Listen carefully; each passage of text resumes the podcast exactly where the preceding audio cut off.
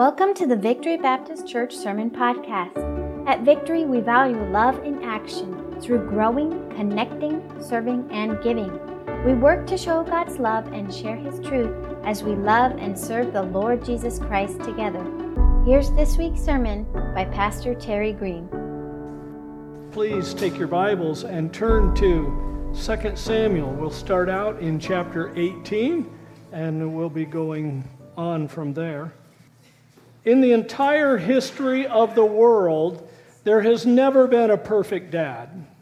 I mean, my kids said I came pretty close. Adam and Eve had already sinned before their kids were born. So there was never a perfect dad. Now, kids, I want to tell you that God said your dad was good enough to point you in the right direction for him. You are the dad, you have the dad God wanted you to have. You might like to trade him in with some other kid from the neighborhood because he's got a cooler dad, uh, but you have the dad that God wanted you to have. And God said that you, your dad would be good enough to guide you in the path that God wanted you to follow. So, all families struggled with sin. Adam did before his sons were born. Abel and Seth and Cain struggled with sin. Cain chose a path of sin, he rejected the path of God. And, and think of the heartache that Adam felt because Adam introduced sin into the human race. And then he saw the devastation of sin in his own kids and grandkids and great grandkids. So, your dad, if you're a dad, you were good enough for your kids. Were you perfect? Not a chance. No man ever has been, no woman ever has been. Jesus Christ is the only one who walked on this earth and was sinlessly perfect. Everybody else, all have sinned and fallen short of the grace of God. So we're going to mess things up. And dads, don't expect perfection. When you try and hold yourself to perfection, you're going to be so obsessed with what you did wrong, you're going to miss out on the opportunity to do things right. And hopefully, your kids will grow up, as my own adult kids have done. They'll forgive you for the shortcomings you had while they were growing up, and they will choose to love you anyway. So, I hope that your kids show as much grace to you as mine have to me, and as I did to my own dad. Heavenly Father, as we gather on this day, we're so grateful that we do know of a perfect Father, you, our Heavenly Father. You are the only perfect one. We praise you for your amazing love, for your mercy, for your grace. And on this Father's Day, we're so grateful that we get to call you our Heavenly Father. You're not just God that we know of, you are God that is family to us because you chose to become our Father. We thank you. We praise you. We pray that you would help us to uh, listen, to learn, to be encouraged, and to be corrected. In Jesus' name, amen. Now, this morning, I want you to think about an incident with David in David's life, and that this the concept is loving your kids is not enough. Loving your kids is not enough. We're going to look at David and we're going to look at Absalom, and we're going to see how David had this great love for his son. But David also had some major problems in his parenting. Now, David had multiple wives. That's never encouraged in Scripture. When God planned the original creation, He made one woman, Eve, for one man, Adam. That was God's plan at the beginning. So after that, uh, some men took multiple wives, starting with Lamech, and then others did. And David had quite a few wives, and his son Solomon had way more. Uh, and so David once said that his love for Jonathan was better than his love for any woman. And that didn't mean he had alternate lifestyle tendencies or anything like that. D- David never had a love relationship with one woman. It was fun to see John and Anna up here hugging to celebrate their anniversary, and we got it on video. And your dad can watch, and he can go, "Oh, Anna, what were you doing?" No, it's exciting. You should be in love. That's that's great. Thanks for not kissing, though. That was, that would have, it was great. But, but that hugging, that, see, John and Anna have that because Anna knows he's the only man for her, she's the only woman for him. And they understand that and they've made that commitment. David never had that. He married multiple women, so of course he would have a closer relationship with his best friend, Jonathan, than he would with any of the women because he wasn't directly committed and attached to them. David missed out. And, and it shows up in his fatherhood.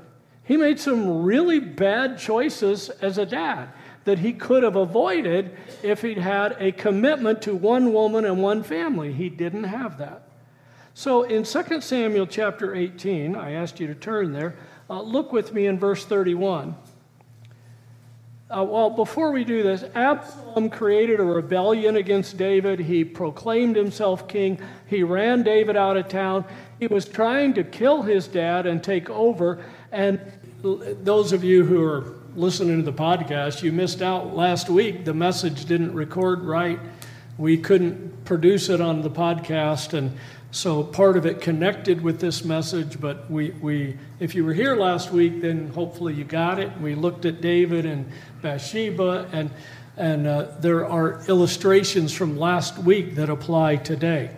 So uh, back to Absalom. Absalom despised his dad, tried to destroy his dad, tried to take the kingdom away from his dad. And then Absalom ended up dying. It's kind of a, a funny story how he got stuck. He had long flowing hair. Apparently, every time they cut his hair, it would weigh between three and five pounds. Uh, most of us have to go on a diet to lose three to five pounds, right? Absalom just had to get a haircut. And so he's riding along with his flowing full hair bouncing behind him, and he goes under a tree and he gets stuck in the tree. And the donkey he's riding on just keeps going, and he's just hanging there, hanging from the tree by his head. And so Joab came along and threw darts or little spears into him and killed Absalom. And now David is finding out that his son is dead. Verse 31 of 2 Samuel 18. Just then the Cushite came.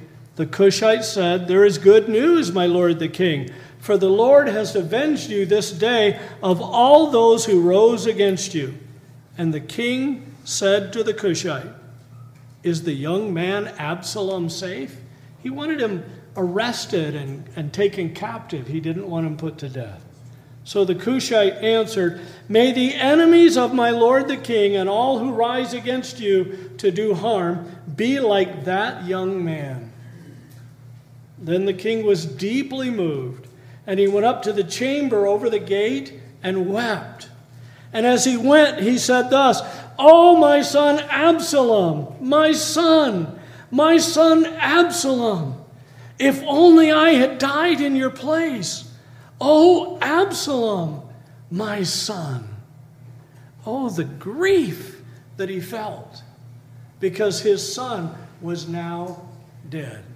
That's not at all what he wanted. That's not at all what he had planned, not what he had anticipated. Life sometimes sends you in a direction you didn't want to go. And that's where David was in his life. So, how did this start?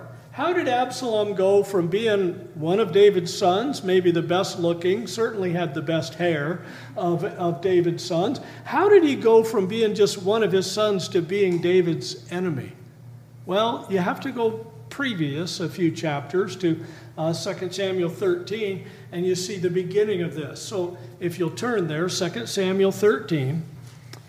Amnon was one of David's sons by a different wife. So he and Absalom were half brothers. They had the same dad, different mom. And uh, Amnon really was evil. He made some evil choices uh, M, in uh, 2 Samuel 13, after this, Absalom, the son of David, had a lovely sister whose name was Tamar. And Amnon, the son of David, loved her. So Amnon felt really attracted to her. Now, what we would call love, because we're Christians, because we have God's Word, we understand love is actually desiring to do something that's better for the other person. Love means you're going to sacrifice for the other person. But our world has this concept that love just means you're really attracted to somebody. You're just, you're infatuated with him. So he didn't really have love. We would call it lust. He looked at her and he wanted her. And then Amnon had a best friend who was his cousin, Jonadab. And Jonadab gave Amnon terrible advice pretend to be sick, have her come in and feed you, and then just take her. That, that's called the crime of rape. And that's what he advised uh, Amnon to do. And Amnon was not very smart. He thought, oh, that sounds like a good idea. I will get what I want. That is not love. Love is not trying to get what you want, is trying to do what is a blessing to the other person. So um, Amnon did that. Now, it's interesting that Amnon was sick and David checked on him, and, and Amnon said, uh, You know, I, I'm really bad, but I would feel better if Tamar came and made food for me. That sh- should have hit something in David's head. Why would her making food for you help you feel better?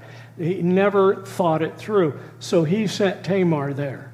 And then afterward, uh, Amnon threw her out of the house.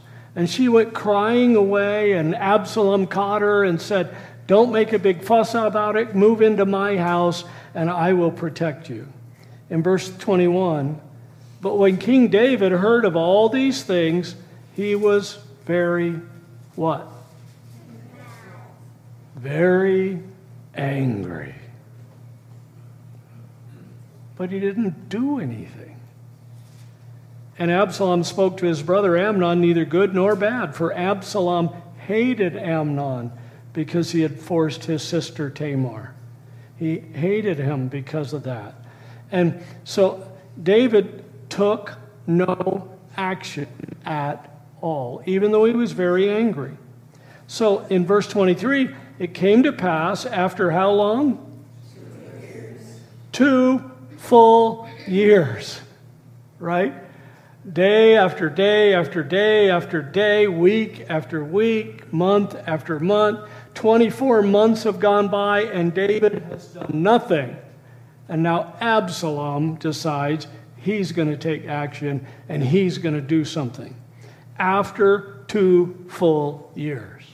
And then Absalom uh, has this scheme. He's going to invite people over to his house. So in verse 24, he uh, says that Absalom came to the king and said, Kindly note, your servant has uh, sheep shearers. Please let the king and his servants go with your servant. But uh, David said, No, uh, we're not going to go. We don't want to be a burden to you. And then Absalom urged him uh, but he would not go, and he blessed him. And then Absalom said, Well, uh, if not, please let my brother Amnon go with us. And the king said, Why should he go with you? But Absalom urged him, so he let Amnon and all the king's sons go with him. So Absalom was begging for this, pleading for this, and David kind of pushed Amnon out there and sent his sons over there. Now, at least this time David asked a question why? But it never says he got an acceptable answer. It says he gave in because Absalom was pressuring him. Now, let me tell you something, parents. You cannot let your kids dictate your life. I've seen in the grocery store a mom pushing a cart and this kid wanting something. Wanting it, wanting it, begging for it, pleading for it. I want it, I want it. And mom saying, No, no, we're going to get it. And the kid starts throwing a fit. And finally, the mom grabbed it and handed it to the kid and said, All right, you can have it, just be quiet. The kid just dominated the home. That child is now leading the home. I've seen that with parents of teenagers. Have you noticed teenagers can be a little fussy? Of course, not the ones that are here. We're talking about those teenagers out there. They can be a little fussy. They can be a little picky. They can be a little complain. And sometimes parents give in to the whining. Sometimes adult children give in to the whining of their parents. Don't let somebody else manipulate you.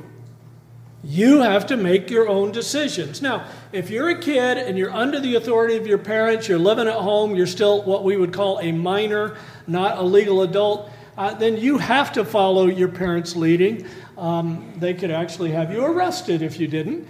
Uh, but uh, if you are an adult and you're living at home, home rules, house rules still apply.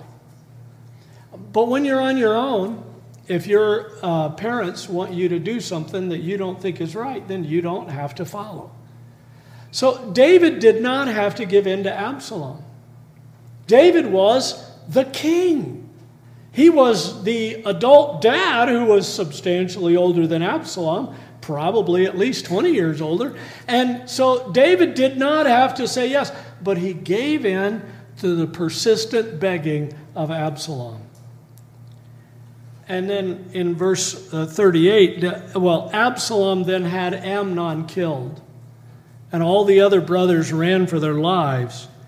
And then afterward, verse 37, Absalom fled and went to uh, Talmai, the son of Ammihud, king of Geshur, and David mourned for his son every day. So Absalom fled and went to Geshur and was there three years. So, how many years have happened from the incident with Amnon and Tamar till that current moment. It's been two full years. Amnon waited, and now he took action, and now he's been away for three years. Five full years. Now, verse 39 King David longed to go to Absalom. Perhaps Absalom was his favorite son, for he had been comforted concerning Amnon because he was dead. Now, remember, we read uh, in verse 18, he grieved when Absalom died, but now when Amnon's dead, he's comforted. Now, if what Amnon did was enough to disturb David for five years, don't you think David should have done something? He was the king, it was his job. But he didn't. Some years ago, there was a very popular pastor in a church. It was a fairly large church. He, this pastor had written some books and had a lot of people who enjoyed his read. And his church came and they dismissed the pastor because the pastor's son had an issue in his past of a proclivity toward minor girls, girls who were underage and he had not actually done anything illegal. Maybe he had, but it hadn't advanced to a serious criminal go to prison charge. But, but he had behaved inappropriately and he had a proclivity, a desire that the pastor dad knew about. And his pastor dad still let him serve in children's ministries in his church. That won't happen here, but it happened there. And so people found out and they dismissed the pastor. And there were people who were upset. They shouldn't dismiss the pastor over that. Yes, they should. His job is to protect the church. That's one of the main roles of a pastor. And so he should have told the deacons. I guarantee you, if that happened here, I, I have had occasion in the past to talk to the deacons about somebody in the church. And I've told them, never let that man alone around any girls in the church. We didn't know for certain the guy was a predator, but, but he gave the vibe. And so everywhere that guy went on this property, there was a deacon who went with him. I said, I don't care if he goes in the bathroom. You go in there to wash your hands or to comb your hair or to look at your pretty face in the mirror. But do not leave that guy alone. In two weeks, that guy was gone. He found another church that didn't do that. And then he got arrested for inappropriate behavior with a minor. See, that David should have protected his community, he should have protected his city, he should have protected the citizens. That was part of his job. And he didn't do it. So now Absalom did something that was totally inappropriate, prohibited by law, and David no longer cared about the law. He just grieved that Absalom wasn't home anymore. This is like the, the chief of police working for the mob, which has happened in places in America. That's what David was doing. Now, some more time passed. How much time do you think passed again? A full two years. Look at chapter 14 and verse 28. Uh, Absalom then gets to come back home because Joab interceded, and Absalom came home. And, and now Absalom dwelt two full years in Jerusalem, but did not see the king's face. Again, two full years. So now it's been seven years since the incident, and he's still not had a face to face with his dad. Now, I can't comprehend that. My dad and I had a really unhealthy relationship when I was a kid. In part because he was obnoxiously stern, and in part because I was obnoxiously sinful. Uh, but we really struggled. Uh, we didn't actually have a relationship, what I would call a relationship, till, till I was in my 20s and 30s. And then we became friends, and we enjoyed spending time together and hanging out together, doing things together. We went skydiving together. We ate steaks a few times. We ate lots of hamburgers. And he couldn't understand why I loved sweet potato fries. And I couldn't understand why he didn't. But you know, we, we hung out and we had some good times together. I can't imagine seven years. I will. My dad hasn't been gone seven years, but if the Lord doesn't take us home or take me home between now and then, I will know what it's like to go seven years. It's been way longer than that for my mom. But seven years, and he was right there, and he'd been pining for Absalom for five years. And he still didn't take him back. Well, because Absalom was a murderer and he was the king and his job was to enforce the law. Maybe he couldn't figure it out. You need to figure it out. If it's in your family, you need to figure it out. And then uh, look in chapter 15 and verse 7. And this is uh, probably an error in some of the copies of the text. The original text was inspired uh, the copies made, there could have been some errors. And in verse 7, it says, Now it came to pass after 40 years that Absalom said to the king, Let me go to Hebron and pay the vow which I made to the Lord. While he was dwelling in Geshur, apparently he said he made a vow to the Lord, and now he's been back two years. He's finally remembered it, and he's going to go pay the vow. That's not what he was doing. But most of the translations say four years. Uh, the Septuagint said four years, not 40 years. Um, um, Matthew Henry said if you take the 40 years, you're dating it back from David's first anointing by Samuel, or else uh, even when Israel was first calling, wanting a king uh, from Saul being the king, and that rebellion the people had against God was now carrying forward in that rebellion of Absalom against David. Uh, but on top of murder and insurrection, Absalom now adds the sin of blasphemy. That he says, This is a spiritual pursuit. I'm going on a spiritual pilgrimage. And David sent him with his blessing, not knowing that as soon as Absalom got there, he would proclaim himself king. He had spent years trying to butter people up, trying to encourage people, uh, trying to say, you know, you should follow me. I, I've actually seen that happen in churches where sometimes the assistant pastor or somebody else in the church they they get have a, a, a, situation with the, the lead pastor or the senior pastor and they want to separate from them and they want to you know try and get their own following and i've actually seen a church split where the certain faction that followed the assistant or the other person, they went and started a new church. And we shouldn't behave that way.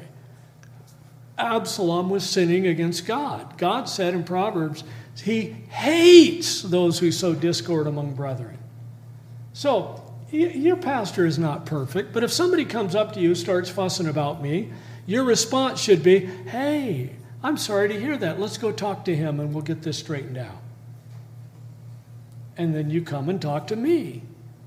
You know, maybe I did something wrong that I wasn't even aware of. Maybe I'm in the right and that person's just trying to stir up trouble. But don't allow somebody to turn your heart against the work of God. That's what Absalom was trying to do here. Now, I want to give you some ideas to things to carry home. Because we've thought about David, we've looked at some of the verses here, we wouldn't have even had time to read all of the chapters. But number one, when you fail to set a good example, you are setting a bad example. David put Bathsheba in a seriously bad place, and he slept with her. And that's exactly what Amnon did to Tamar. David, then, to cover up his first sin, had Uriah put to death, Bathsheba's husband Uriah. That's exactly what Absalom did to Amnon. David had set a pattern in his own family without realizing it. When you fail to set a good example, you are setting a bad example. Secondly, don't just decide things, think. Don't just decide things, think. There's no record in the scripture of David asking Amnon why it would be beneficial to have Tamar there. There's no reference in scripture. There's no way that David didn't send somebody else with Tamar to provide protection for her. He just gave in. Like, what possible kind of sickness would it help to have that half sister there for you? They, he didn't ask, and he allowed Tamar to be in a bad situation. A man with the wisdom of David in the Psalms should have been able to think that one through. The guy who could write those Psalms had some serious mental capacity. He was sharp, he was smart, but he didn't apply it that day. And then with Absalom, he asked why Amnon should go. But he never said, wait a minute, don't you still hate Amnon for what he did? He never pursued it. He just sent Absalom. So by David's own action, he sent Tamar in to be abused and assaulted, and he sent Amnon in to be killed because he didn't think. You know, you kids may have friends that say, oh, let's do this. You may even have an idea pop in your head. Could have been your own idea, could have been Satan, a demon whispering into your ear. Uh, and you think, oh, let's do that. Think it through. Don't just do things, think. Don't just make decisions, think it through. Thirdly, being upset is not good enough. You must do something after thinking, you must do something. Now, I'm sure David felt his own hypocrisy. How can I um, charge Amnon when he did what I did? How can I charge Absalom when he did what I did? Uh, but when you're in a position of authority, sometimes you must be authoritative. You must be. God has put you in that place. Now, how many of you parents think it's really cool, fun, enjoyable experience to have to discipline your kids? How many of you kids think it's a joy of your life when your parents discipline you? See, we don't. Yet the Bible says both are necessary. The kids need it, and the parents need to do it. Now, there's ways to do it. My dad was way too harsh in his discipline. Uh, today's standard, he would be called abusive, but living on military base back then, he was called a tough disciplinarian. You know, uh, eh, eh, I'm glad culture's change. By the way, I am very much against child abuse. But parents, you need to come up with ideas and constructs and consequences that fit the circumstances. And this works even if you have teenage kids. Even if you have an adult kid living in your house, if they don't want to follow your rules, you say, Thanks for being here, we'll miss you, bye. Because you have house rules. And so people in positions of authority must lead. That's true in business, that's true in schools, that's true in the home, that's true even in the church. Now, first, you must set a good example for them, but you must also take the responsibility. When you're in a position of authority, be the one who steps up. And when you fail to hold the people under your authority accountable, others will lose respect. If you fail to hold them accountable, others will lose respect. I saw this with business leaders. Uh, we had one guy, he was the president of the company, and there was one manager that he let get away with terrible things. The guy was, he abused company policies, he abused company money, and the president let him get away with it. I don't know why, but this I do know uh, that other people then stopped following the president, stopped paying attention to him, stopped working with him. And he fussed at me once. He said, I don't understand what has happened here. And I said, I do. The way you treat him has impacted everybody because you're not following your own rules in interacting with him. And he just turned around and walked away. Didn't say another word about it, but that's what happened. I've seen this with church staff. I've seen this with parents and kids. In fact, um, as a parent, you shouldn't have favorite kids. You, your kids are all different. I mean, it must be really, really hard with Clarenda because she has so many wonderful kids, right? Uh, but you can't have favorite kids. We read about it in the scripture. Joseph's dad had a favorite, all the other brothers hated Joseph. We see that over and over in life. And you, you have to hold people accountable.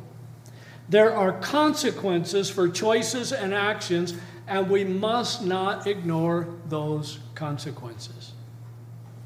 Now, admittedly, some people are too harsh. My dad was for most of my childhood and teenage years, or for all of them, actually.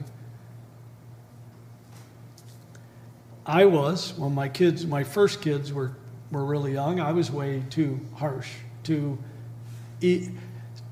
I disciplined more harshly than I should have. I didn't physically abuse them like my dad did, but, but I, was, I was not sensitive. I didn't always take the time to listen. I learned, I changed, I grew.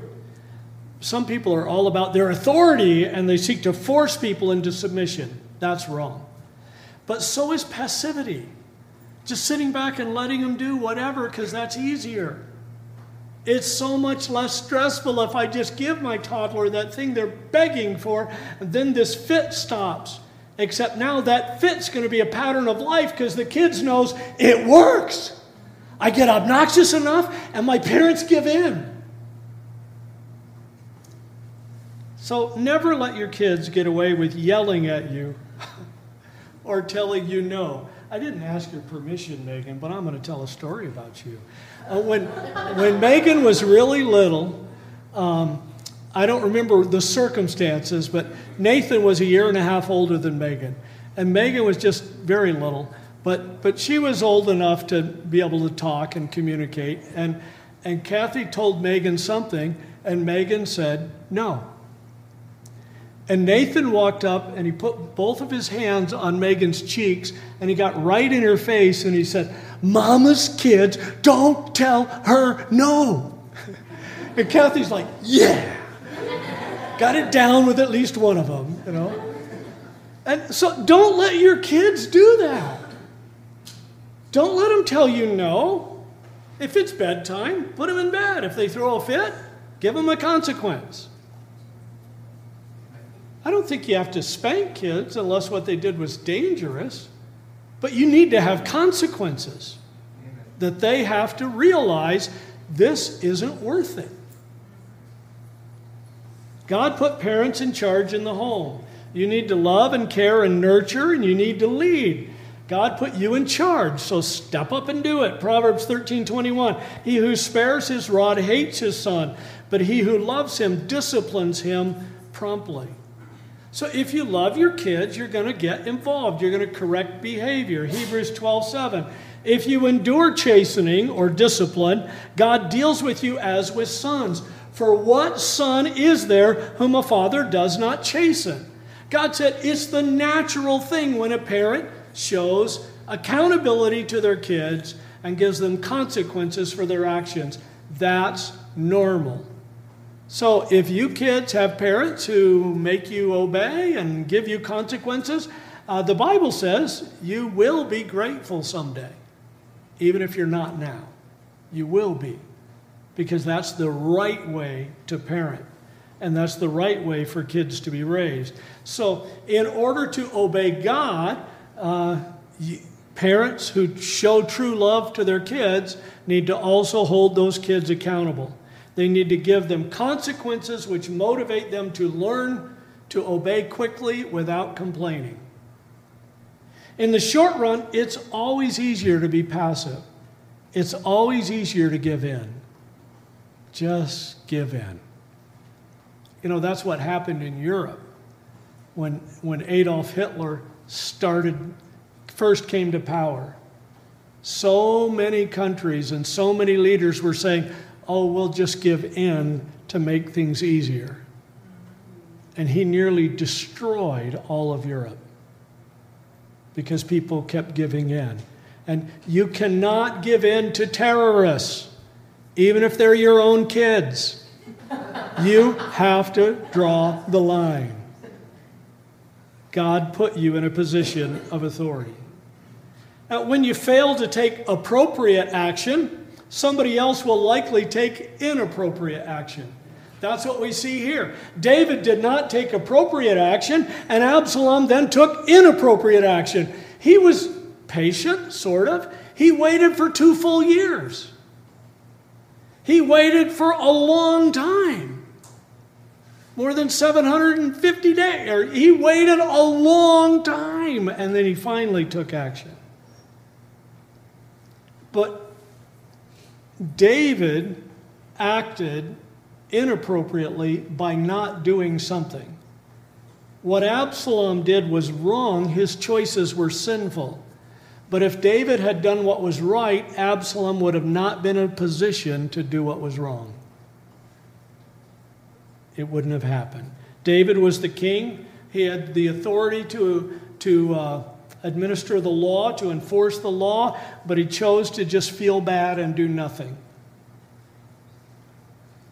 It's never good when you shirk your responsibilities. It never helps. Now, sadly, take your Bibles and turn to 2 Samuel 12. Um, you will have consequences in your life on earth, even for the sins that have already been forgiven. You will. You say, wait a minute, wait a minute. A couple of weeks ago, you told us God takes the, and wipes the slate clean. Yes, He does. But it doesn't take away all the consequences on earth. Like um, if you get arrested for grand theft, uh, and you genuinely, by faith, ask God to forgive you, He will, you may still end up in prison. If you get sexually involved before marriage, God will forgive you, but you still have difficulties that you could have avoided if you hadn't done that. If you hurt somebody and then you seek God's forgiveness, um, God will forgive you. But that person is still hurt physically or emotionally or both. And you're going to have to live with that for the rest of your life on earth. I, I have this weird, well, I guess everybody has weird brains, right? Uh, but I can vividly remember situations from 55, 56 years ago, and I can't remember what my wife and I talked about 10 minutes ago. Um, but uh, I have a vivid memory of hurting one of my good friends when I was six years old. And that was the end of our friendship. I just went a little crazy and I hurt him badly, and his parents would never let him near me again. And I didn't have many friends growing up. And that one, I blew it. It was all my fault. And so we, it was a while before we moved to another town, but I was never allowed anywhere near that guy's house. In fact, if I rode my bicycle down the street, they didn't want me slowing down when I went past their house. And one time I did slow down to look and see if my friend was there, and his older sister came running out and throwing rocks at me. Um, you're still going to have consequences in your life on earth. Now, when Nathan the prophet went to David and told him God was going to forgive that sin and not require David being put to death, Nathan said, You're going to have to live with some consequences on earth in uh, 2 Samuel chapter 12, look in verse 9. 2 Samuel 12, 9. Why have you despised the commandment of the Lord to do evil in his sight? You have killed Uriah the Hittite with the sword. You have taken his wife to be your wife and have killed him with the sword of the people of Ammon. Now, therefore, the sword shall never depart from your house because you have despised me and have taken the wife of Uriah the Hittite to be your wife. Thus says the Lord Behold, I will raise up adversity against you from your own house, and I will take your wives before your eyes and give them for your neighbors, and he shall lie with your wives in the sight of the sun. For you did this secretly, but I will do this thing before all Israel, before the sun. And David said, I have sinned against the Lord. See, David had many opportunities to regret his sin. He knew he did wrong, and he had to live with the consequences, and so did his family, and so did the nation. But loving your kids is not enough. I'm glad David felt grief when Absalom died. I feel a little odd with the fact that he was comforted when Amnon was murdered but, but I, I'm glad that he felt grief over the loss of Absalom. But he should have felt more than that. He should have felt a need to take action to do something. Now, some of you have adult kids. And your adult kids, you don't have any responsibility for them at all. They answer directly to God on their own but if they're not following the Lord, it's still a grief in your heart. You can't now go to them and tell them, you need to do this. You, if you do that, you're just going to push them away. You can pray for them, you can grieve for them for the choices they're making, and you can occasionally bring up spiritual things. I was reading something in my Bible the other day, and it reminded me, you know, you can say, ah, at church we had this message and, and, and this really spoke to me, but you can't dictate to your adult children. So spend a lot of time in prayer and then do everything you can to model what the Bible teaches, to live it out, so that if they ever show an interest, they'll at least know where they can go to find the truth. Heavenly Father, we thank you for the fact that you show us the positive side of David, taking down Goliath, standing firm against enemies. You also show us the negative side. He really made some bad choices. But we're thankful because it shows us you are a God of mercy and grace. You will forgive our sins. You will save us. You will bless us. We can follow you. We can serve you even if we've really made some bad choices, you're willing to forgive and heal, make us whole, and help us to follow you. So we thank you for your love and grace. In Jesus' name, amen. If you're here this morning and you've never trusted Jesus Christ as your Savior, you should do that today. Today could be your spiritual birthday. You trust Him as your Savior. My spiritual birthday's coming up in August when I trusted Christ as my Savior. So you need to do what you can in the areas where God has given you authority, and you may live alone and the only authority you have over your is over your cat. Well, good luck with that one. but if you have authority, live up to it. Step it up. Follow God. Thank you for listening to the Victory Baptist Church Sermon Podcast. If you'd like to know more about Victory, please visit our website at victoryarizona.org. You can also connect with us on our Facebook page or by emailing victory at victoryarizona.org. We'd love to help you accept and follow Jesus Christ.